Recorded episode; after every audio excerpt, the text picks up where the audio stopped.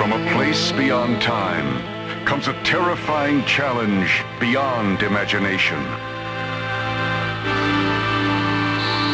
Conquest.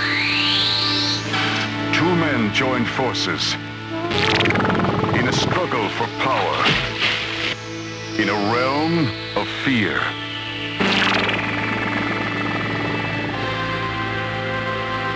Conquest.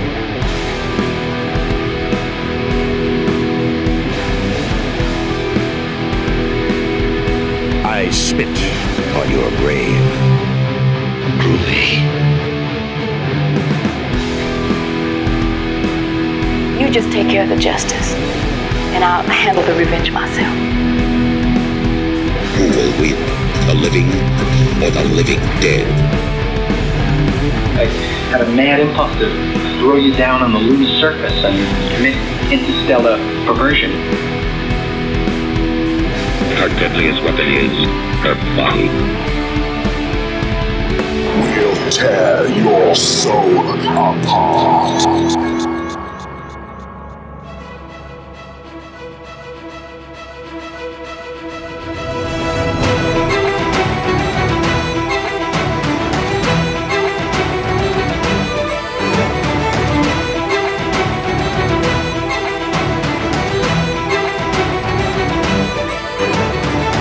Und Gentlemen, herzlich willkommen zur Art or Trash Genrejagd. Ich bin Ihr Host Flo und bei mir ist der Ritter von Nie, Martin. Buongiorno amici. Herzlich willkommen, Martin. Bist du bereit für eine vorläufig letzte Dosis von Sword and Sorcery? Ja, auf jeden Fall. Heute könnten wir eher von äh, Bow and Sorcery sprechen, aber ja. Ja, ist akkurat, absolut. genau, und äh, Martin hat es schon angetönt, wir gehen nach Hause und zwar gehen wir in unser filmisches Zuhause auf Italien und auch heute nehmen wir euch mit auf eine Odyssee. Wir brechen auf zu neuen Ufern in ein in Nebel gekleidetes Land, wo behaarte Kultisten die Sonne verehren und dabei immer noch mehr Horror sind als Midsommar. Wo Schlangen auf Kopulation aus sind und Fulci die Gore-Keule schwingt. Wir sind im Reich von The Conquest.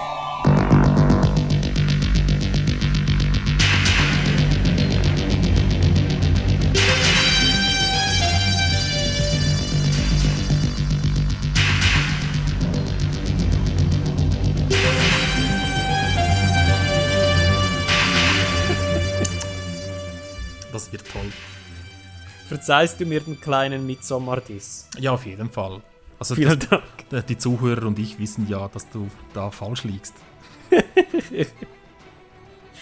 Ja, wie wir so gerne sagen, jeder äh, darf eine Meinung haben, äh, auch wenn sie falsch ist. Ähm,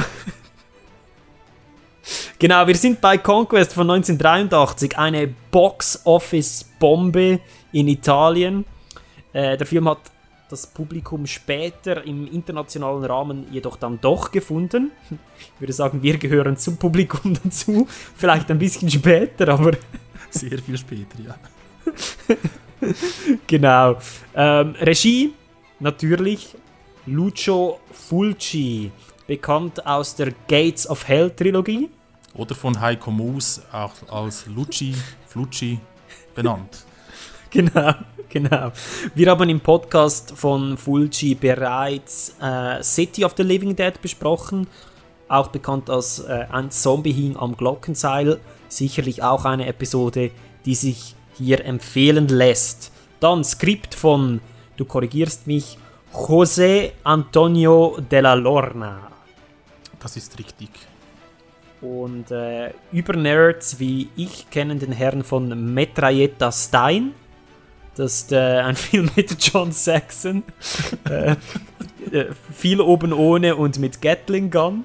Was heißt Metralleta? Kannst du das übersetzen? Metralleta, das kann ich nicht genau übersetzen. Es ist ein Gewehr. Ein Gewehr. What? Okay. Aber es tönt schön, oder? Das, das klingt wunderbar, ja. Dann haben wir, apropos schön klingen, Claudio Simonetti für die Musik. Ähm, hier nicht unter Goblin credited. Vermutlich, weil wir hier bereits in einer Phase sind, wo sich Goblin schon so ein bisschen fragmentiert hat. Äh, dennoch, die Musik passt sehr gut, würde ich sagen. Das stimmt. Und äh, für die Cast haben wir Jorge Rivera, beziehungsweise an einigen Orten ist er als Jorge Rivero credited.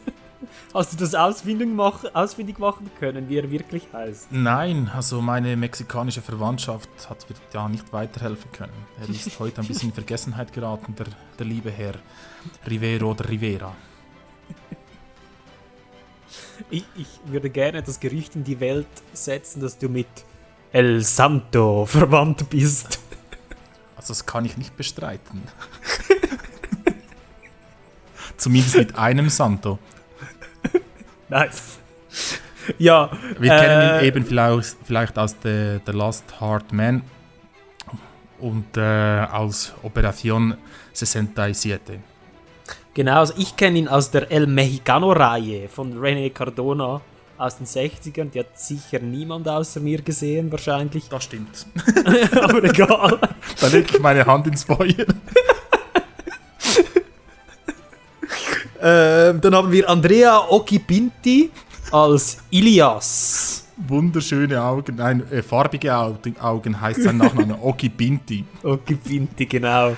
Der hatte eine kleinere Rolle in New York Ripper, auch wenn ich da nicht rekreieren konnte, welche Rolle genau das die war. Wichtig vielleicht noch, als, als kleines, äh, ja, als kleine Anekdote. Er ist einer der Produzenten von White Ribbon von ähm, Okay. Michael Haneke. Spannend. Spannend. Man trifft diese Leute an den ja, unerwartetsten Orten an. Absolut. Und dann, last but not least, äh, Sabrina Siani als Okron. Eine Genre-Legende. Seien wir ehrlich, wir haben den Film wegen ihr gewählt. Ja, jein. Jein. Ich soll sagen, es war einer der Hauptbeweggründe. Ja, es ist Neben eines der. Genres, äh, das sie bekannt gemacht hat, also bekannt eben in der, unter Genre-Fans. Genau. Und äh, ja, sie hat in dieser Rolle doch äh, ja, mehr Bekanntheit erreicht als sonst. Aber ja, wir erklären da- dann noch, wieso das nicht unbedingt ausschlaggebend war für ihre Karriere. Genau. Eben wie gesagt, wir, wir kennen sie auch im, im Rahmen der Genrejagd bereits aus A-Tor. Äh, auch eine Episode, die man sich sicherlich gerne anhören kann.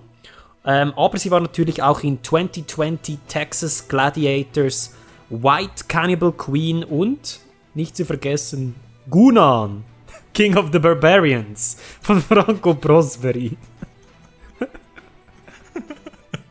Ah, herrlich. Vielleicht auch eine ganz kleine Anekdote.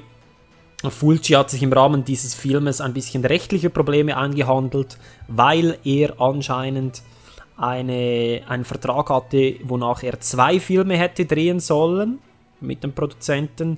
Ähm, das aber hier im Rahmen der Dreharbeiten so ein bisschen zu Ungereimtheit, also Ungereimtheiten einfach zu Konflikten kam äh, sagte Fulci dann abschließend, also nachdem er sie Conquest fertig gedreht hatten, da, da zog er den Hut und äh, ging zurück nach Italien. und äh, da gab es im Anschluss sogar ein Gerichtsverfahren dazu, wo äh, Fulci aber freigesprochen wurde.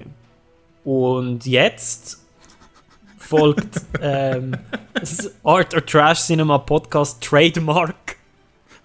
Zumindest bei der Genrejagd, genau. Genau. Das haben wir uns auch nirgends abgeschaut oder so, sondern äh, sind wir ganz alleine darauf gekommen. Normalerweise trägt Flo dazu einen Hut. Also ihr seht das äh, bestimmt nicht, aber ich kann ihn sehen mit seinem Cowboy-Hut. Ich kann in Zukunft schon äh, einfach einen Hut anziehen zur Genrejagd, wenn, wenn, wenn dir das hilft. Ja, es gibt mir ein bisschen. Sicherheit. Okay, okay. Eine Bolo-Tie habe ich leider nicht.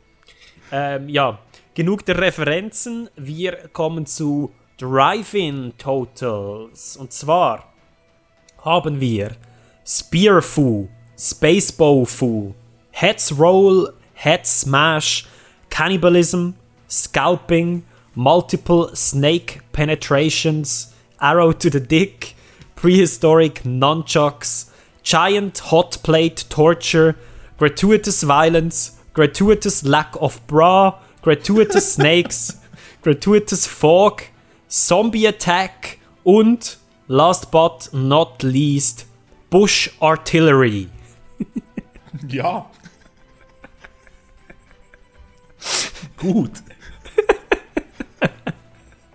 Ich glaube, da müssen wir nicht mehr darauf eingehen und wir schreiten weiter zu einer kleinen Zusammenfassung vom Plot. Martin, wo starten wir? Ja, wir starten an einem Strand und da gibt es eine Volksansammlung, also eine Stammesansammlung und ein junger Mann wird in Leder gerüstet und äh, es wird ihm erklärt, dass er den Weg oder the Path of Courage and Sacrifice gewählt hat. Genau. Und er erhält dazu den Bogen von Kronos. Von einem Gandalf Lookalike. Ja, es ist wahrscheinlich der Stammeshäuptling oder sein Vater. Ich bin mir nicht mehr sicher, wer das war. Ich glaube Aber beides. Ein, ein Dorfältester zumindest, oder? Genau. Und er Genau. wird da in die, die Welt hinausgeschickt, oder? Genau, also unser Held Ilias, er bricht mit einem Bötchen in den Nebel auf und in diesem Moment erscheint der gloriose Titelscreen mit der äh, fantastischen Goblin-Musik und der Vorspann erfolgt. Das ist äh, äh, ein cooles Intro. Und wir sehen dann einen harten Schnitt zu einem seltsamen Ritus bei Sonnenuntergang. Sabrina Siani ist da die Priesterin Okron, welche den ganzen Film oben ohne verbringt, aber mit einer Maske auf. Wohlgemerkt. Ja, also ich denke eben, die, äh, der Regisseur Lucio Fulci hat sich gedacht, wir haben schon genug äh, das Gesicht von Sabrina Siani in anderen Filmen dieses Genres bewundern können. Diesmal sollen wir ihren Körper bewundern. Deswegen hat er ihr eine Goldmaske aufgesetzt. Also du meinst, er wollte unsere Aufmerksamkeit auf das Wesentliche lenken? auf ihre Beine und ihre Brüste. Aber Okay. wir, wir müssen sagen, sie hat eine spektakuläre Figur auf jeden Fall. Und ich, ja, habe, das hat sie auf jeden Fall, ja. ich habe mir gedacht, wir wären wahrscheinlich auch bei, dieser, bei diesem Ritual wären wir an der vordersten Reihe, oder? Ja, du und ich absolut. zumindest. Absolut. Jan sicherlich auch. Bei uns wäre es. Nein, das sage ich jetzt nicht. Lassen wir das. Ähm, auf jeden Fall, ja, also ich habe mir aufgeschrieben. Ich habe mir aufgeschrieben, dass wir. Äh, genau, dass, dass, dass, dass, dass ich die Person, die die Idee hatte, Sabrina Siani, die zu einer der schönsten Frauen des italienischen Genre-Kinos gehört, den ganzen Film mit einer Maske aufgesetzt zu casten, dass wir diese Person speziell als Standout-Moment erwähnen müssen. Aber da kommen wir später noch dazu. Auf jeden Fall äh, findet diese, dieses Ritual ist bei einem Sonnenaufgang, glaube ich. Und es Genau. befinden sich viele Menschen äh, auf, ja, in so einer Felsenformation vor dem, vor dem Meer. Und äh, Sabrina Siani oder äh, Okron steht da auf einem Felsen und äh, führt das, dies, eine Beschwörung durch. Und die Anbeter huldigen sie dabei. Genau, und diese Anbeter sind. Ich, ich, hab's, ich sag's jetzt wortwörtlich, sind Werwölfe und Leute mit Bikerhelmen, wenn man es genau nimmt. ja, ja. Oder so Chewbacca-Lookalikes, könnte man auch sagen. Ich habe Wolfmenschen aufgeschrieben, aber ja, der Nice. oder Chewbaccas passt perfekt. Wolfmenschen gefällt mir am besten. Das klingt, das klingt am seriösesten. Weil sie verehren ja die Sonne und nicht den Mond. genau, also wir sehen dann diese Kultisten, die treiben bei den lokalen Höhlenbewohnern Fleisch ein als Tribut. Genau, äh, sie wollen da eben das, dieses Fleisch vom Dorfältesten einholen. Und dieser verweigert einem dieser Wolfmenschen diesen Tribut und wird dabei mit einer Spitzhacke so erschlagen, dass ein Teil seiner Schädelplatte direkt wegbricht. Ja, super cooler Effekt auch. Und spätestens dann wissen wir, wir sind bei Lucio Fulci angekommen. Genau, genau, absolut, ja. Und wir haben in der Folge eine Szene in Okrons Höhle. Dort isst sie dann den Kopf einer enthaupteten Höhlenfrau und lässt sich anschließend von einer Schlange penetrieren. Und, und wir finden dann heraus, dass eben Okron Visionen hat.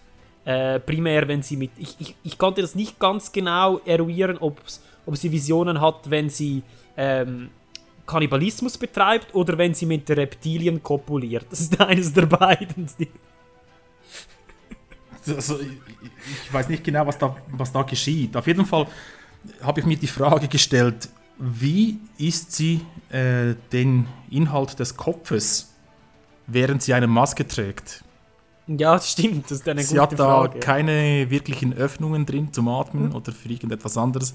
Strohhalm. Ein Strohhalm vielleicht und äh, ja, snifft das vielleicht in die Nase rein. Wir wissen es nicht. Auf jeden Fall verfall- verfallen alle Anwesenden in eine Rauschorgie und pfeifen sich gegenseitig durch ein Rohr irgendwelchen Stoff in die Nase. Also das heißt die Wolfmenschen und äh, ja, e- eben Okron gelangt dadurch zu einer orgasmischen Vision von unserem Helden mit dem Bogen, aber ohne Gesicht. Genau, Hawk the Slayer. Und wir sehen da, dass, dass unser Held den Bogen äh, aufspannt, ohne Pfeil aufspannt. Und da erscheint ein Laserpfeil, Genau. der abgefeuert wird auf die Hexe. genau. Eine der effektivsten Szenen im Film und ich glaube auch der erste Einblick, wieso dieser Film wirklich funktioniert. Und ich äh, glaube, da gehen wir später noch darauf ein. ja, äh, wir sehen in der nächsten Szene eine junge Höhlendame, die von einer Schlange angepirscht wird. Und plötzlich taucht da Ilias, unser Held, auf und rettet sie. Und er, er, er schießt die Schlange mit dem Bogen. Und jetzt eine Frage an dich. War das echt? Also für mich das extrem echt ausgesehen und wir kennen ja den Track Record der Italiener mit Tiergewalt in Filmen. Also ich habe mir aufgeschrieben, dass ich nicht denke, dass äh, Lucio Fulci einer dieser, dieser, dieser Italiener ist, die viele Tiere getötet hat oder überhaupt äh, auf das hinaus war. Also Äh, darf ich dich an den Madensturm erinnern von City of the Living Dead? Ja, also ich denke, hm, der Madensturm, ja. Nein, das ist natürlich nicht vergleichbar, du hast schon recht. ich weiß nicht wie viel, ja, ich, ich empfinde nicht so viel Empathie für Maden normalerweise, weil ich eine höllische Angst davor vor ihnen habe. das ist eine kleine Phobie von mir. Aber Ja. äh, nein, ich, ich denke äh, eben, wenn, wenn es ein Special Effekt gewesen ist, dann bravo. Und Dann ein wenn, guter, ja. und wenn es echt gewesen ist, dann ja, äh, nicht so gut, Lucio, nicht so gut. Nicht so gut, Lucci. Genau. Auf jeden Fall gibt es hier eine, ein Zitat, das ich anbringen möchte. Äh, ja, als äh, Ilias diese, diese Dame mit einer ägyptisch, ägyptenähnlichen Frisur und Kalk auf der Haut rettet, sagt er, they won't bother you anymore. Und dann rennt sie einfach davon und kichert. und dann sagt er, nice way to show your gratitude. Fantastisch. Diese, dieser Look von diesen Höhlenmenschen mit dem Kalk hat mich sehr an die, die, die Kannibalen aus den Deodato-Filmen erinnert. Also ich glaube, bei, war es bei Last Cannibal World, hatten die auch so eine komische Kalkschicht auf der Haut. Kannst du dich erinnern? Kann sein. Kann ich mich nicht mehr genau entsinnen. Anyways, ähm, in der Folge haben wir die Okron Gang, die wiederum angreift und äh, Ilias wird überwältigt. Er wird jedoch von einem Dude mit Knochen-Nunchucks und einem Tetris-Tattoo auf der Stirn gerettet. Okay. Hier muss ich glaube ich einspringen. Come on! Also, Nunchuck, das tönt so erhaben, so ehrenvoll, so fast schon äh, Martial Arts mäßig. Das würde ich nicht so nennen. Ich habe mir hier aufgeschrieben, ein Krieger mit einer klitzenkleinen, mit einem klitzekleinen Flegel mit Soundeffekt greift an.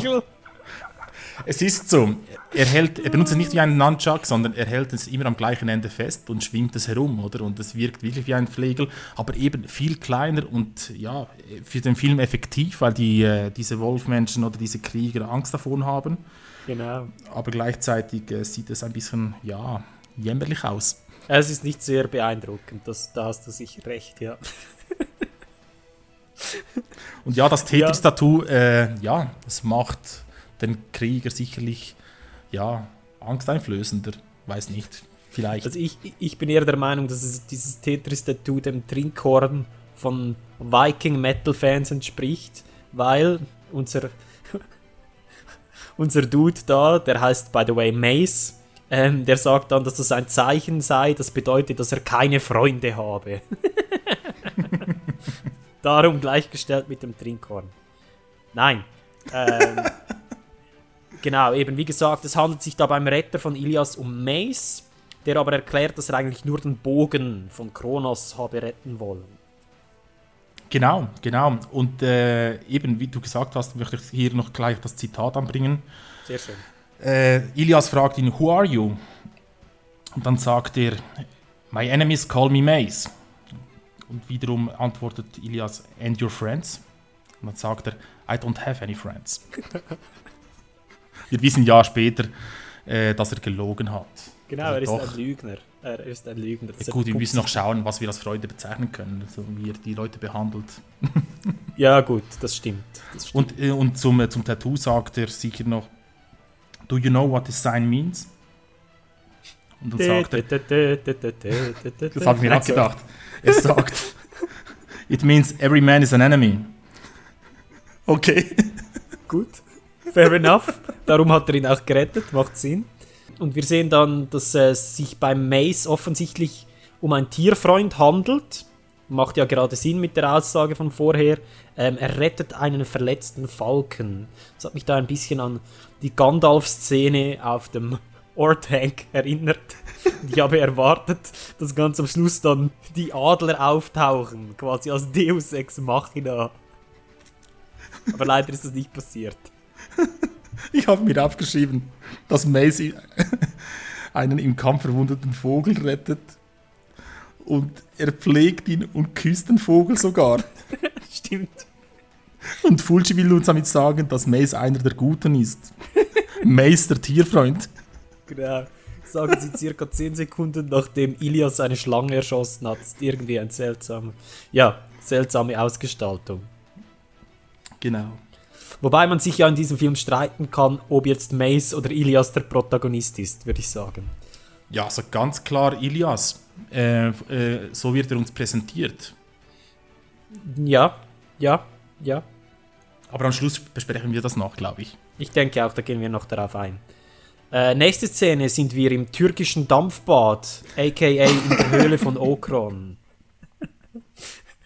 Und äh, genau, sie demonstrieren da die Henchmen, die, die Kokain-Chewbaccas, äh, demonstrieren die, die Pfeilverletzung, die sie erlitten haben Genau. von Ilias. Sie wühlt in den Verletzungen herum und, und äh, entscheidet, dass sie dann diese Waffe auch möchte, oder? Genau, also sie sagt einfach, äh, sie sollen diesen, äh, diese beiden, also äh, Ilias und Mace gefangen nehmen. Genau. Mitsamt Genau. Bogen natürlich und wahrscheinlich mit, Genau. dem, mit dem klitzekleinen Flegel.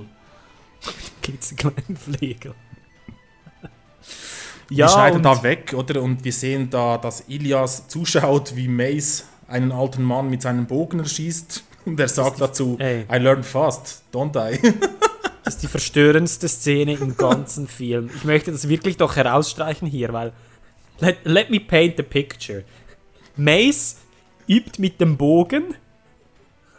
Die beiden, Mace und Ilias, stehen auf einem Hügel und schießen einfach einen unbeteiligten Zivilisten im Tal nieder.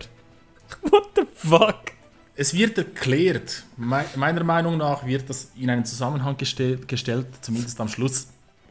Ja, Aber ja. wir kommen noch darauf zurück, ja. auf jeden Fall. Also Mace auch noch. Sie klauen auch noch sein Essen. Genau, das ist der springende Punkt. Der springende Ja, ja, Punkt. ja. Trotzdem. Mace hat ein, trotzdem. ein, ein ganz bestimmtes äh, Opferprofil. Genau. Ein er- Beuteschema. Ein Beuteschema, das er sich ausgesucht hat. Und an dem fe- hält er fest für sein Training. so bizarr. Und äh, ja, da, da folgt wieder eine, eine Dialogszene. Und äh, Mace sagt da: If a man meets a man, they never know wh- which one will die. If an animal meets a man, it's always the animal that dies. I'm on the animal's side. Und da sagt Ilias: Isn't this an animal you're eating? Und da sagt Mace: I didn't kill it. Ja, er Wieder ist, Fulci, äh, der Tierfreund. Ja, genau. Aber Mace ist so ein Hipster, ein Hypocrite. Sorry.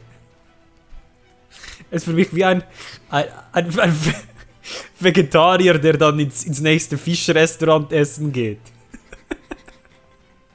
äh, Ilias und Mace campieren. Und auch hier, sie werden wieder angegriffen und zwar with fire. Und sie fliehen dann von der angreifenden Okron Gang in eine Höhle, wo sie circa zwei Meter in die Tiefe stürzen. Und äh, einmal davon abgesehen, dass Ilias und Mace problemlos rausklettern könnten, geben die Angreifer vom Okron-Kult einfach auf. Sie haben Nein. zwar Fackeln etc., aber Sie geben nicht auf. Sie setzen sich ans Lagerfeuer und essen ihr Essen. ja, das ist für mich schon aufgeben. Sie grillieren. Sie haben ja ge- Zeit. Sie hätten einfach eine Fackel runterschmeißen können. Das Problem wäre erledigt gewesen. Das stimmt, das stimmt. Genau. Und dann entkommen die beiden, oder? Aus der Höhle. Und zwar, wieso? Weil sie einer Schlange folgen.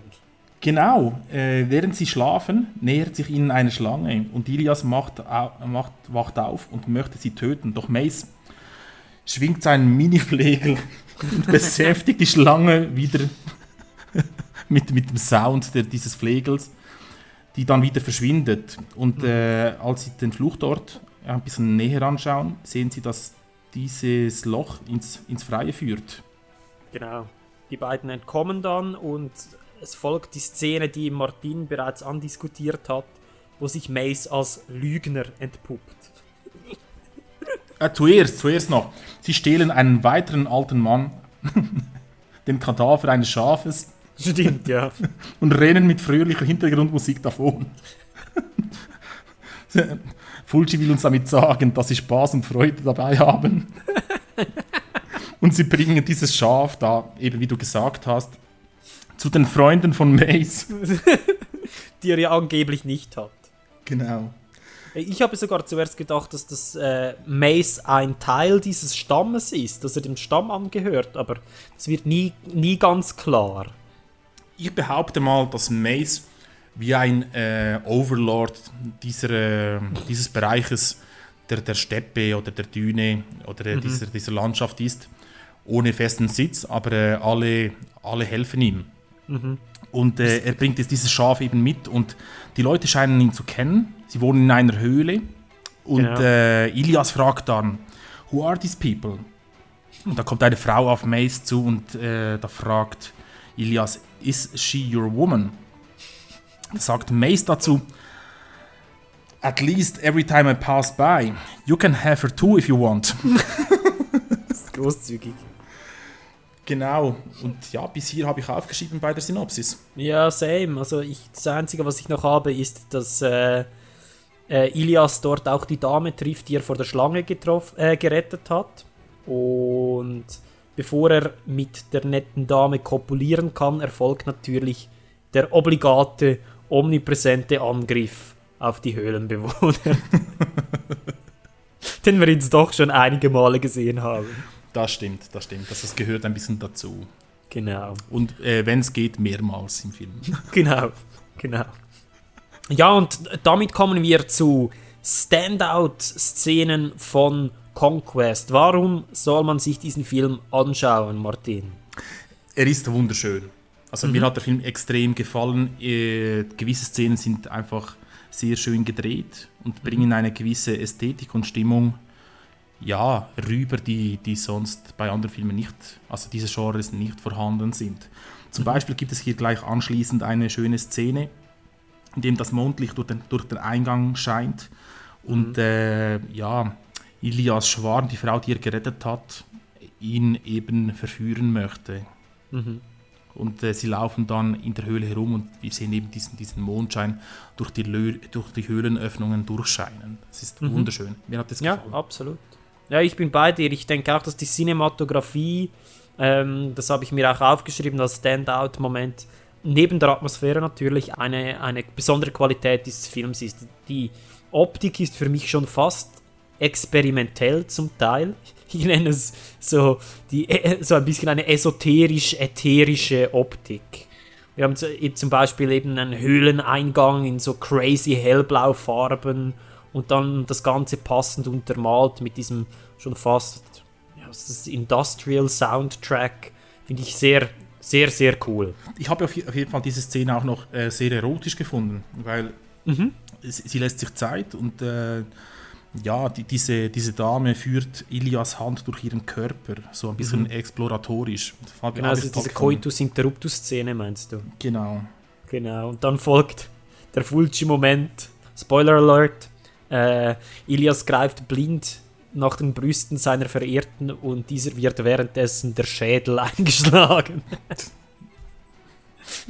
Wie sich's gehört. Nicht ganz unerwartet bei Fulci, aber True. True. Ähm, für mich auch ein Standout-Moment war die Schlangenpenetration slash Visionsszene, äh, wo wir äh, eben äh, eine Vision von Ilias ohne Gesicht haben. Das ist unglaublich toll gemacht und finde ich eben passt zu dem äh, bereits erwähnten ätherischen Look des Films. Ist wirklich eine sehr atmosphärisch gelungene Szene. Also ich stimme dir zu, absolut. Äh, die, diese Szene funktioniert extrem gut und Mhm. äh, ist ein bisschen exploitativ. Aber trotzdem hat es eben durch diesen Rauch, äh, durch, durch, durch, diese, durch diese Beleuchtung einen, einen extrem speziellen Look und Mhm. äh, ja, es, es definiert ein bisschen dies, diesen Stil des Filmes. Es wirkt, ich glaube, durch diesen Rauch wirkt auch vieles viel langsamer. Weißt du, was ich meine? Das stimmt, hat das stimmt. wie so ein bisschen die Framerate nach unten geschraubt. Ja, Wenn, wenn- wenn man von der Video, äh, Videogame-Lingo äh, ausgeht. ja, ja, auf jeden Fall. Äh, ich habe mir noch aufgeschrieben, äh, die Rettung von Ilias durch Maze. Weil wir hier eine Slow-Techno-Musik haben vom Goblin. und Maze schleicht sich an und äh, zieht dann Bomben, die er auf die Gegner wirft. Genau, stimmt. Das ist mir extrem aufgefallen. Ist ein exploitativer Moment, aber äh, es, es, hat- mich zum Lachen gebracht und mich äh, bei der Stange gehalten. Absolut. Ich- möchte auch die, die Folgeszene darauf erwähnen. Das ist meine Lieblingsszene im Film wahrscheinlich. Ähm, das City of the Living Dead Moment, beziehungsweise einfach das Fulci-Moment, die, die, die Zombie-Szene, beziehungsweise auch kurz vorher. Die beiden sind auf dem Boot und der Nebel umhüllt sie zur Simonetti-Musik und plötzlich tauchen dann Zombies aus dem Sumpf auf. Fulci nimmt sich hier richtig Zeit und genießt die tolle Atmosphäre und auch hier eben, wie du bereits gesagt hast, die Optik fantastisch. Genau, kann ich zustimmen. Also es ist ja diese Situation, als äh, Mace auf der Suche nach Heilpflanzen ist im Wasser und äh, ja, das, es ist äh, doch eine, eine spezielle Szene, die ich sonst so äh, nicht gesehen habe in anderen Filmen. Zombies, die so im, zu, zu Körperhälfte im Wasser stecken und äh, unseren Helden oder unseren äh, ja, Pseudoprotagonisten verfolgen und angreifen. Was, was hier noch wichtig ist, sind vielleicht die Blautöne, äh, die, die, eben die, die Musik, wie du, wie du gesagt hast, und auch die, die Ästhetik der Zombies erinnert mich mehr an die Mumien von Hammer. Okay, Das hat mich ein bisschen an das erinnert und ich denke, das ich sehe, trifft es ein bisschen. meinst. Ja, kann man durchaus sagen. Ich äh, fand die Szene allgemein sehr speziell, jetzt im Quervergleich nicht mit Fulci, sondern mit den anderen Sword and Sorcery Filmen, die wir gesehen haben. Ich glaube nicht, dass wir etwas in dieser Art gesehen haben, jetzt ähm, in dieser Genrejagd. Stimmt. Kann ich nur zustimmen. Weiteres? Ich habe ein Zitat.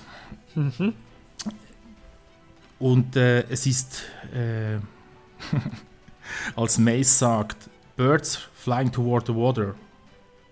Und da sagt Ilias, what does it mean? Und sagt Mace, it's not good. Es ist so ein äh, Legolas-Moment, nicht? Äh, er ist nicht der Horse Whisperer, sondern er ist der, äh, der, der Bird Whisperer. Der Vogelpfeifer.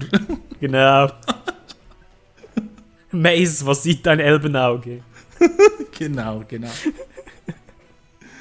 Ja, ähm, ich muss noch mal darauf zurückkommen. Die Mordszene am Jäger. Schuss ins Tal, random ein Jäger niedergeschossen und Mace sagt nur und hält nur das Karnickel hoch und sagt Food. Das ist Aber bizarr. eben, da- das Beuteschema von, von Mace haben wir gesehen, oder? Also Mhm, er, er hasst Jäger. Genau. Das Er ist der Anti-Bambi-Film. Was? Ja, bei ist- Bambi sind ja die Jäger auch die Bösen. Das ist jetzt einfach der Spieß umgedreht. Auch hier sind die, die Jäger die Bösen. Also für Mace Ja. zumindest. Ja, sie Für sind, auch, Fulci. Sie sind auch die Bösen, aber wir sehen nicht, wie die Jäger die Tiere niederjagen, sondern wie Mace die Jäger niederjagt. Das finde ich aber einen ganz interessanten Vorschlag, wie dieser Film verbessert werden könnte. Wenn diese zwei Szenen noch drin gewesen wären, diese beiden Jäger, also diese Jägertötungsszenen, Ja. wenn wir noch, noch gezeigt hätten, wie sie Tiere erlegen, dann Ah, du meinst jetzt die Katharsis bei Bambi oder meinst du jetzt Conquest? Conquest natürlich. beim einen, den einen Jäger töt, tötet Mace ja, beim Genau. Üben, und beim anderen stiehlt er einfach das Schaf. Mhm. Bei Nacht. Das stimmt, ja. Ah, schön. Ja, weiteres. Ja, ich habe noch eine Szene aufgeschrieben, als äh, Okron einen Wolfmenschen auf einem glühenden Stein foltert für sein Versagen. Und da haben wir eine, ein Übermaß an Rauch. Und darauf folgend beschwört die Hexe oder Okron Sora, der für Genau. ihn äh, und bietet für seine Dienste ihren Körper und, und seine Seele und ihre Seele an. Und ich weiß nicht, wahrscheinlich wäre ich den Deal an Soras Stelle auch eingegangen. Genau, sie sagt, I offer you my body and soul. Korrekt. Forever. korrekt. Yes. ich finde cool, dass sie zuerst den Körper anbietet und erst dann die Seele. Ja, Prioritäten. Was möchtest du zuerst haben? Nein. Ja, true. True. Ich habe ja noch ein weiteres Zitat, by the way. Ilias wird gefangen und er hat einen kleinen Dialog mit einem der äh, Kokain-Chewbaccas und ähm, der sagt zu ihm, I take you to Okron. Okron make you die. Und Ilias, who is Okron?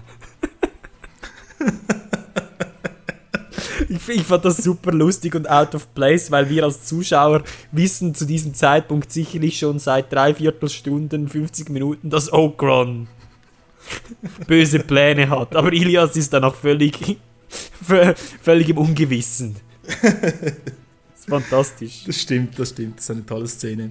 Ich habe mir noch eine exploitative, also exploitative nicht, aber äh, doch eine witzige Szene aufgeschrieben, als die Delfine Mace unter Wasser befreien. Von seinem, ja, er ist so angebunden an einem Andreaskreuz unter Wasser und die Delfine kommen ihm dann zur Hilfe, weil er ja ein Tierfreund ist und Fulci ebenfalls. Das ist herrlich. Ja, vielleicht äh, nehmen, nimmt der Delfin hier die Rolle der Adler ein, die ich vermisst habe. Kann sein, kann sein. Also er Er spricht zu einem besser ein- Vogel und, äh, und der Vogel holt, holt die Delfine etwa drei ja. Viertelstunden später im Film herbei. Genau, ohne irgendeine Connection. Was ich auch noch Standout fand, auch jetzt im Vergleich mit den anderen Sword and Sorcery Filmen, die wir gesehen haben, und du hast es bereits angesprochen, der Gore. Fulci drückt dem Film seinen Stempel auf und ich finde, es passt wunderbar. Es funktioniert super. Das stimmt, das stimmt. Also es, es, es hilft dem Film. Also Sword and Sorcery sind normalerweise, wie wir gesehen haben, es hat schon brutale Momente oder Gore-Effekte drin oder Splatter-Effekte, aber äh, niemand hat es so stark ja, durchgezogen wie Fulci. Und ich finde, das ist noch wichtig, dass man hier eine gewisse Gefahr sehen kommt. Schon sehr früh im Film, dass, dass äh, doch die Konfrontation mit den Bösewichten eine Konsequenz haben kann für die Helden. Genau, es ist nicht alles äh, happy-go-lucky, fun, äh, Ilias und Mace Hand in Hand Schafe stehlen, sondern es ist Nur zeitweise. nur zeitweise, genau. Also wir spoilern das Ende wahrscheinlich nicht, oder? Ich, ich Nein, komme noch auf eine, auf eine Szene äh, zu sprechen. Und das ist die Attacke der Fisch, fischmenschenartigen Wesen auf den Salzbergen. ja, Ich habe mir Spider-Monkeys aufgeschrieben. das hat mir sehr gefallen. Das, das war wahrscheinlich eine der schönsten Szenen, weil es einfach so koordiniert gewirkt hat. Es, es hat sehr schön gefilmt ausgesehen.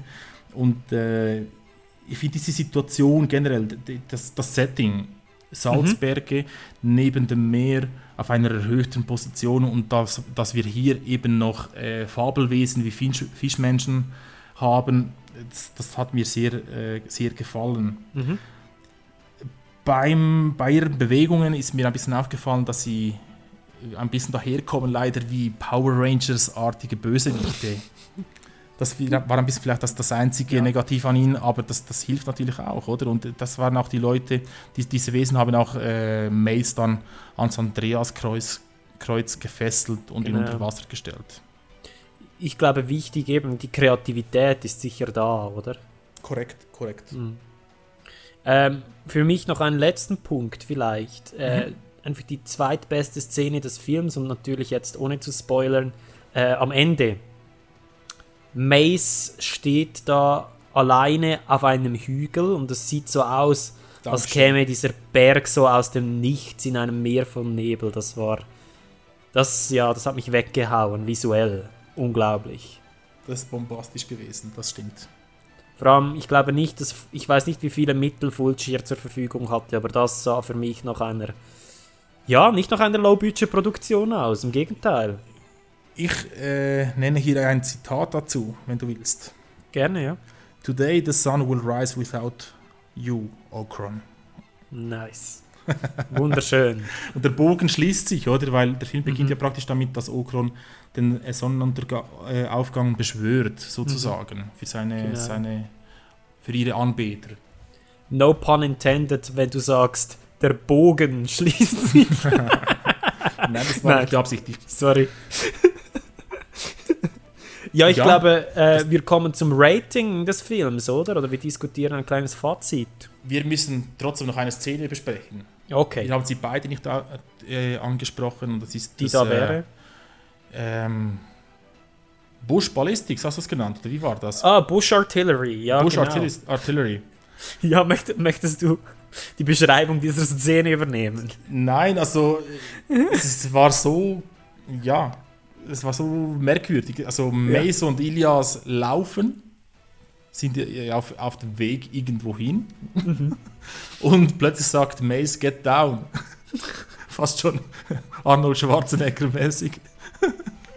und da kommen aus einem Busch mit sehr schlechten Effekten Pfeile rausgeschossen. Ich weiß nicht, ob. Ich fand die Effekte nicht so schlecht. Ich fand eher die Soundeffekte extrem unpassend. Das sind so Laser-Sounds. Ja, ich, ich fand beides, das fand ich beides ein bisschen lächerlich.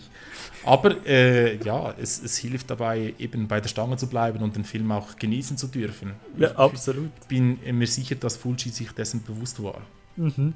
Das Lustige und das vielleicht das Beste daran ist, wir erfahren nie, wieso da die Pfeile aus dem Busch kommen. Wir sehen auch nicht, ob da jemand im Busch war, glaube ich, sondern wir sehen dann schon im Anschluss dann die Gang, die war da irgendwie da, aber ob da wirklich jemand im Busch war, der Pfeile geschossen hat, das wissen wir nicht und das macht's toll. Das stimmt. Man soll den Mystery ein bisschen behalten, oder? genau, genau. Ja, zum Fazit äh, Mhm. hast du gesagt. Genau, ich lasse dir gerne Vorrang. Ja, also mir hat der Film äh, sehr gefallen. Ich muss hier ankündigen, dass es äh, mein erster Fulci-Film war, den ich damals gesehen habe. Also den, die, meine erste Erfahrung mit Fulci war dieser Film. Cool. Und äh, damals, ja, habe ich ein bisschen Mühe gehabt an gewissen Stellen. Aber jetzt beim zweiten, äh, bei, ja, bei, beim zweiten Viewing hat mir das unglaublich mehr gefallen, weil ich das ein bisschen die, die Absichten von Fulci ein bisschen dahinter sehen konnte und ich auch schon andere, schon andere Werke von ihm äh, betrachten durfte. Auf jeden Fall möchte ich hier äh, vermerken, dass Fulci hier ein ganz gutes Händchen für spektakuläre Himmel hat. Generell, Stimmt. er hat den Himmel immer im Griff und wenn der Himmel nicht wichtig ist, dann äh, gibt es immer so eine, eine trübe Atmosphäre mit, mit sehr viel Nebel oder Rauch, äh, damit es trotzdem äh, wie mysteriös oder fantastisch wirkt. Stimmt, ja, das stimmt. Ich glaube allgemein, die Atmosphäre ist sicherlich einer der, der Höhepunkte des Films, oder? Korrekt. Weiter möchte ich noch anmerken, also ein bisschen als Fazit, als Fazit wir sehen hier wieder einmal, dass Fulci weiß, wie man unter Wasser filmt. Ja. Ja, bei, bei dieser Del Delfinszene, das ist unglaublich dynamisch Ja. gefilmt. Das ist wahrscheinlich, ja, nach heutigen Standards vielleicht nicht das Beste. Aber wenn man jetzt äh, Zeitgenossen, nicht unbedingt Zeitgenossen, aber doch in, in ähnlichen Rahmen oder mit ähnlichem Budget äh, gefilmte Filme wie James Bond anschaut unter Wasser, dann wirkt das gar nicht so schlecht, sondern es wirkt eher, eher gut und äh, doch dynamisch gefilmt, wie ich gesagt habe. Mhm. Absolut, ja. Was den Film ein bisschen stört, ist äh, die Repetition des gegenseitigen Rettens der beid, unserer beiden Protagonisten. Das wiederholt sich um einige Male und äh, wir haben hier einen guten Teil des Filmes, zumindest eine halbe Stunde oder länger, eine gewisse Ziellosigkeit äh, der, der Protagonisten, bis dann äh, die, Konfrontation oder bis, bis überhaupt Ilias von dieser Okron richtig erfährt, wie du äh, bereits erwähnt hast. Oder? Also das heißt, Ilias verfolgt sein Ziel der Erforschung der Welt sozusagen und dementsprechend ist da kein, äh, kein Zielfaktor oder keine Dringlichkeit vorhanden, irgendetwas zu erreichen, sondern eher äh, die Verbrüderung mit, äh, von Mace und Ilias steht im Vordergrund in, in diesen Szenen. Und äh, ja, das, das, ist, das schwächt den Film ein bisschen, wenn man nicht auf, äh, auf diese Charakteristiken oder auf diese Charakterentwicklungen eingeht, sondern wenn man sehr auf den Plot hinaus also bedacht ist, dann, dann funktioniert der Film in der ersten Hälfte nicht so stark, nicht so gut. Ja, ich habe hier noch etwas aufgeschrieben, dass, dass es keine typische Heldenstory ist, sondern hier eher ähm, dieser Film als Vehikel für Fulcis Elemente äh, fungiert. Nicht ganz unähnlich wie, wie Jackie Chan das ver verwendet äh, in Sinne seiner Dreharbeit, wenn er Regie führt, dass er äh, seine Action-Szenen zuerst plant und dann äh, einen Film daraus macht eigentlich. Und du denkst, Und- Fulci hat hier einen Film aus seiner Atmosphäre gemacht, quasi. Korrekt. Das hast du jetzt mir vor, vorweggegriffen, aber das stimmt, das, das finde ich so. Äh, der Plot steht nicht im Vordergrund, sondern es steht im Vordergrund, äh, diese Welt zu erforschen und diese. Es ist nicht nur eine Fantasy-Welt oder eine Sword and Sorcery-Welt, sondern es ist auch eine, eine, eine, eine horrorartige Welt, eine ho- horrifying, ja, wie, wie nennt man das? Eine angsteinflößende Fantasy-Welt. Die Horrorelemente sind sicher da, ja. Aber dieses Mysterium steht im Vordergrund. Wo sind wir hier? Was, was können wir weiter entdecken? Es ist ein bisschen Mhm. Ja, stimmt. exploratory, erforscherisch. Das stimmt, ja. Ja, aber Also- auf jeden Fall in meiner, äh, von meiner Seite her äh, eine Empfehlung. Es ist vielleicht nicht der beste oder äh, der erste, vor allem der erste Fulci-Film, den man sich anschauen sollte. Aber äh, als Ausnahmewerk im Sword and Sorcery absolutes Muss, finde ich. Ja, ich bin absolut auf deiner Seite. Also ich denke auch, ähm, dass dieser Film eine sehr gute Wahl war, um unseren Abstecher in äh, Sword and Sorcery zu beenden. Äh, Vorläufig. vorläufig, vorläufig, genau. Ähm, denn er tanzt ein bisschen aus der Reihe, hat aber dennoch einen sehr äh, speziellen, interessanten Charakter, um, um sich in diese Reihe einzugliedern auf, auf, auf eine Art.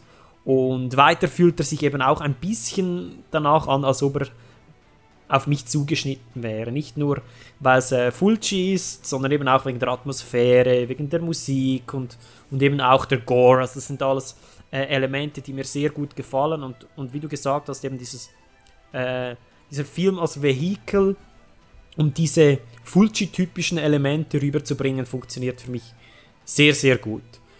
Für, meine, für meinen Geschmack ähm, kann ich vielleicht kritisieren, dass der Film, wie du gesagt hast, etwas ziellos ist. Für mich war's, hat das schon fast in so ein bisschen Wirre resultiert. Es hat sich ein wenig wirr angefühlt äh, und darum hat das Pacing an Stellen gelitten für mich. Also für mich war dann irgendwo ein klarer roter Faden nicht immer so da, wie dies in anderen Filmen dieser Art äh, der Fall ist. Eben weil du, wie du gesagt hast, vielleicht Fokus mehr auf Exploratory und, und Worldbuilding etc. ist. Wir, wir haben nicht eine klipp und klare Geschichte, okay, Ilias weiß, dass ähm, irgendwie Okron die Böse ist und er geht dahin, um sie äh, zu stürzen etc., sondern äh, Ilias wird einfach in diese Welt geschleudert, um, ich weiß auch nicht, was ist das, Coming of Age? ja, einfach um da sich quasi die Hörner abzustoßen und ähm, was aber genau, dass er will, die Motivation, ist für mich nicht immer so ganz klar da und darum vielleicht eben auch für den Zuschauer das Pacing manchmal etwas, ja, lässt ein bisschen zu wünschen übrig, aber nichtsdestotrotz, diese Schwäche macht der Film mit fantastischer Cinematografie, mit coolem Setting, mit toller Atmosphäre etc. macht er alles wieder wett. Und eben Kritikpunkt Pacing. Ich schätze dennoch insbesondere, dass der Film sich an Orten auch Zeit genommen hat. Das heißt, bei anderen Filmen dieser Art ähm, hat man oft das Gefühl, dass die Regisseure von Szene zu Szene eilen. Wir haben diese, dieses, dieses und dieses Setpiece. Irgendwie, wir haben jetzt die Zauberin, die ein Orakel ist, die dann Sex mit dem Held haben muss. Oder wir haben irgendwie Angriff dieser und dieser Monster. Und das, sind, es fühlt sich oft wie ein, ein bisschen eine Checkliste an von Momenten, die in den Film rein müssen. Und der Charakter ähm, springt von Moment zu Moment. Hier haben wir zwar viele Repetitionen, aber Fulci ähm, nutzt das, was er aufgebaut hat, ähm, auf atmosphärischer und je nachdem auch ein bisschen auf erzählerischer, erzählerischer Ebene. Und darum funktioniert es für mich sehr, sehr gut dass man auch Raum zum Atmen hat hier, finde ich. Ja, auch von mir natürlich. Klare, klare Empfehlung für diesen Film und ich glaube, du hast das schon sehr gut gesagt. Ein Einsteiger-Fulci-Film schon eher nicht, oder? Aber auch kein Einsteiger äh. Auch das nicht, genau, auch das nicht. Ich denke, ja, vielleicht können wir jetzt ja ein bisschen Revue passieren lassen, jetzt von diesen Filmen, die wir gesehen haben. Was so der beste Einsteigerfilm? Pff, schwierig zu sagen, oder? Also, äh, ich glaube, wir haben keine schlechte Wahl getroffen mit Beastmaster äh, als erster Film in dieser Kategorie. Also wenn man wirklich noch gar nichts gesehen hat in Nein, dieser Art. Wenn du ganz fremd bist, dann wäre natürlich Scorpion King nicht ganz falsch. Denkst du?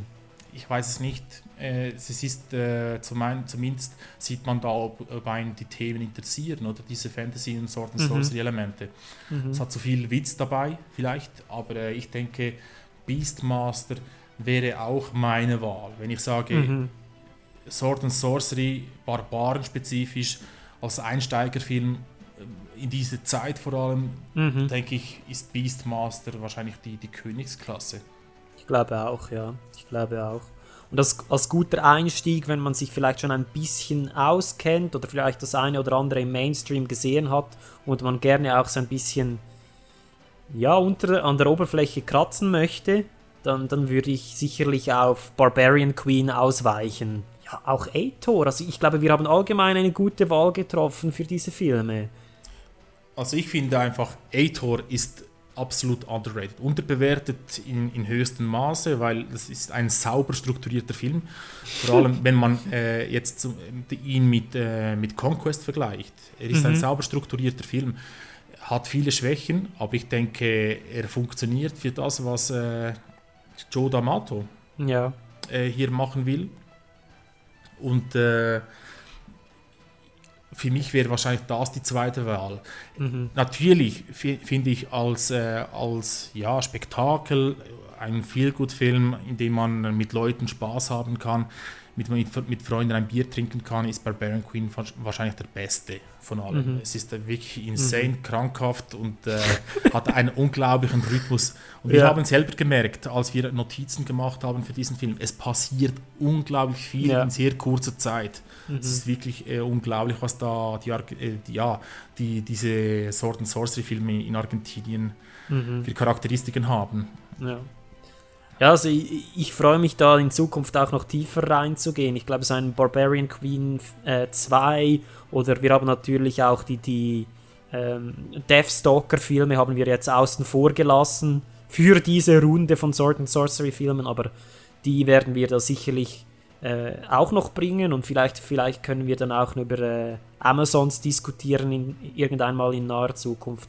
Wer weiß. Ich glaube, das sind alles coole Optionen, die, die wir haben Das werden wir uns sicher antun. Ich denke, ähm, es wird wahrscheinlich ein Jahr ge- vergehen, aber äh, nächstes Jahr sind wir Mhm. In der nächsten Sorcery- Quarantäne. In der nächsten Quarantäne, genau. wenn, wenn noch kein, wenn noch kein Impfmittel da ist. Genau. Welle äh, 2. Welle Welle 2. 2. Sword and Sorcery Welle 2. Das wäre ein genialer Titel. Nein, äh, ich, ich denke eben, wieder sechs Filme, das, das können wir uns gut, äh, gut Antun. vorstellen. Und es gibt auch genügend Material. Es gibt Ja, auch definitiv. Vertreter aus Spanien, äh, es gibt Vertreter aus, äh, aus Argentinien, Mexiko. Mhm. Es gibt natürlich in Italien sind die immer gut bedient. Es gibt auch äh, Ausnahmewerke in Asien, aber Türkei. Äh, Türkei, genau, genau. Und was ich nicht weiß, ist, ob, ob deutsche Titel existieren. Das müssen wir noch nachschauen. Können wir schauen, ja. Was wir nicht wissen, ist, ob wir äh, bei Barbaren bleiben. Ich denke schon. Aber es gibt natürlich äh, die andere Sparte von Sword and Sorcery und das sind diese Artus-mäßigen Mythen Mhm. mit, mit Rittern und ähm, ja, mit, mit Magiern, richtigen Magiern. Ich glaube, das wäre auch super interessant. es gibt auch ganz viele Vertreter, zum Beispiel. Weißt du, was ich da bringen würde? Robin Hood mit Kevin Costner, ganz klar. weißt du, was ich bringen würde, um dich quälen, um dich zu quälen? Was? Excalibur von John Bormann. Dann sitzen wir da drei Stunden. Wow. Flesh and Blood. Der zählt Genau, auch. Flash and, Bla- Flash and Blood. Und da gibt es noch ähm, diesen mit dem, äh, mit dem grünen Ritter, Sean Connery. Weiß nicht Ja, ja, heißt, genau, aber ja. Genau, ich Von weiß dem gibt es jetzt bald ein Remake von äh, A24, oder wie diese, diese Produktionsfirma heißt. Wie heißt dieser beschissene König Arthur-Film ähm, der Nullerjahre? Ist das King, King Arthur oder sowas? Mit Kira Knightley. Katastrophe. Ähm, mit Clive Barker. Nein, Clive Barker, Clive Owen. Clive Owen, genau, ja. Ich glaube, es ist King Arthur, oder? Und mit ähm, Till Schweiger als Sohn, Wirklich? de, als, als Sohn äh, des Sachsenanführers. Oh, fuck. Ja, nein, ich glaube, du hast eine, eine böse Türe aufgemacht. Das, aber das, das zählt knapp. Ich würde diesen eher noch äh, als, äh, als Römer-Sandalen-Film nehmen. Ja. Es hat keine magischen Elemente drin. Sondern Ich es wird, alles, es, wird, mehr. es wird alles, äh, ähm, ja, doch in einen realistischen, ja, in realistischen Werten gezeigt. Ja, ich habe hab den Film nicht mehr so präsent. Das, das ist auch schon eine Weile her. Und ich bin nicht traurig darüber. Ich habe den im Kino gesehen, in Spanien. War schön. Shit. Shit. Ja, eben. Ich glaube, wir kommen zurück äh, zum Punkt. Äh, wir machen selbstverständlich weiter mit der Genrejagd. Und äh, ich weiß nicht, wollen wir bereits enthüllen, was wir äh, das nächste Mal angehen? Das können wir machen, ja. Also wir äh, bewegen uns fort aus den kargen Steppenlandschaften, den Nebellandschaften und den Lendenschürzen. Wobei, nein, die Lendenschürze haben wir immer noch. Die bleiben, ja, und die nackten Oberkörper auch. Wir gehen ins Kannibalen-Genre der 70er, 80er Jahre. Exploitation-Bereich. Vor Äh, allem der äh. Kannibalenfilme in, äh, im Dschungel. genau. Dschungelbereich. Das heißt zum Beispiel im Amazonas oder vielleicht auch in den äh, südostasiatischen Dschungeln. Genau, genau. Das ist äh, ein, ein wenig ein engeres Thema, als wir es hier für Sword and Sorcery hatten, aber ich glaube, es macht sicherlich Sinn, dass wir das da ähm, vielleicht auch mal, ich sage jetzt nicht chronologisch, aber systematisch versuchen abzuhandeln. Also ich denke, es ist ähnlich eingeschränkt, wie wir es hier gemacht haben. Wir haben uns hier auf Barbarenfilme beschränkt und ich denke, mit, diesen, mit diesem Dschungel, äh, mit dieser Dschungelambientation treffen wir es hier ebenfalls auf eine ähnliche Art und Weise. Ich glaube einfach, dass die Art der Filme, oder nein, die, Zahl der Filme sicherlich kleiner ist als das, was wir hier haben. Das stimmt, aber nicht bedeutend, hä? nicht bedeutend. Wir werden sehen. Also, ihr könnt euch darauf freuen. Wir haben da einige Knaller für euch bereit, insbesondere im äh, wirklich Hardcore-Exploitation-Bereich. Wir sind gespannt auf Rückmeldungen eurerseits. Nun, äh, Social Media. Wir sind auf Facebook. Es gibt eine Gruppe, wo ihr jederzeit beitreten könnt. Dort werdet ihr auf dem Laufenden gehalten in Sachen News, neue Episoden, welche Festivals das wir besuchen, vielleicht sonst irgendwelche ähm, kleinen Jokes, was auch immer wir dort draufknallen. Ähm, unsere Episoden sind überall erhältlich, wo es Podcasts gibt, auf iTunes, auf Spotify, auf Soundcloud. Und äh, wir empfehlen insbesondere ähm, die ähm, Podcast und Radio Addict App, wo ihr die Episoden downloaden könnt und unterwegs hören könnt. Und wir haben eine Telegram-Gruppe, nicht wahr, Martin? Ja, müssen wir die erwähnen? Ich glaube schon. ab und, ab und zu geht es sehr asozial da drin. ja, Zur Sache. zur Sache und äh, ja, für die ganz hartgesottenen Fans äh, oder äh, Exploitation-Fans, Kultfilm-Fans, ihr seid herzlich willkommen, ihr werdet von allen Mitgliedern sicher begrüßt und äh, dort ja, publizieren wir sicher auch News zum Horrorgenre und die sind, dort, sind, wir sicher aktuell und immer laufend erreichbar. Genau, das ist auch sicherlich dort, wo ihr als Zuhörer des Podcasts am besten am Puls oder am nächsten am Puls seid, sagen wir so. Ja, ich glaube, das wäre schon alles von unserer Seite. War eine coole Sache, Genrejagd. Ich freue mich auf die nächste. Absolut. Und sie steht nicht. Sie steht, ja, sie steht vor der Türe, würde ich sagen, oder? Ja, praktisch. Dieses Mal nicht in Quarantäne. korrekt, korrekt. Und vergesst nicht, every man is an enemy. Arrivederci. Bis zum nächsten Mal bei der Art or Trash Genrejagd.